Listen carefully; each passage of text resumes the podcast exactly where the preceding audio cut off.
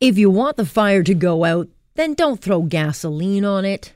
And yet, that is exactly what Justin Trudeau has done, threatening Andrew Scheer with a lawsuit to try and shut him up about the story that Trudeau wants to go away, but can't and won't let it. I don't know if Trudeau is trying to help Scheer get elected or if he and his advisors are simply inept. I mean, it is possible it could be both, but what are they doing? On Sunday, Andrew Scheer announced that Trudeau had issued him a letter threatening to sue him for libel. It's not an actual suit, it's libel chill, a technique used to shut down a conversation you don't want your opponent to have.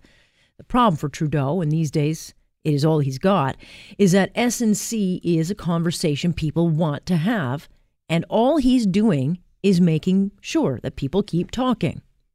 MPs are protected from what they say as long as it's said in Parliament. Anything said outside the chamber is not protected by privilege.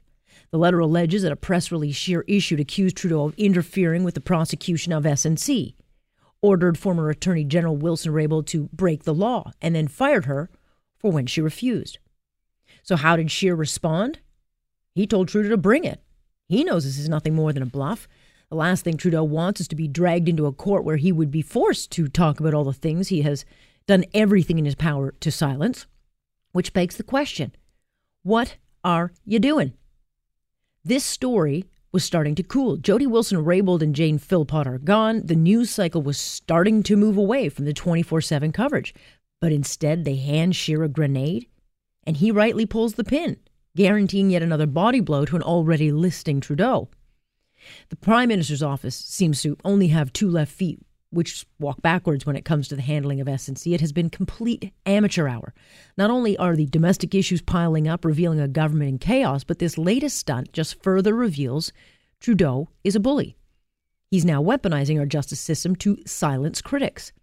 And now his sights are on Scheer, but Jody Wilson Raybould and Jane Philpott, as well as Céline Caesar-Chavannes, all expose this wizard for who he is not and as liberal polling fortunes crash around a party that was, you know, not so long ago considered a shoe in for a second term, you know, you would think that the liberal MPs may want to open their eyes to the real problem in their party.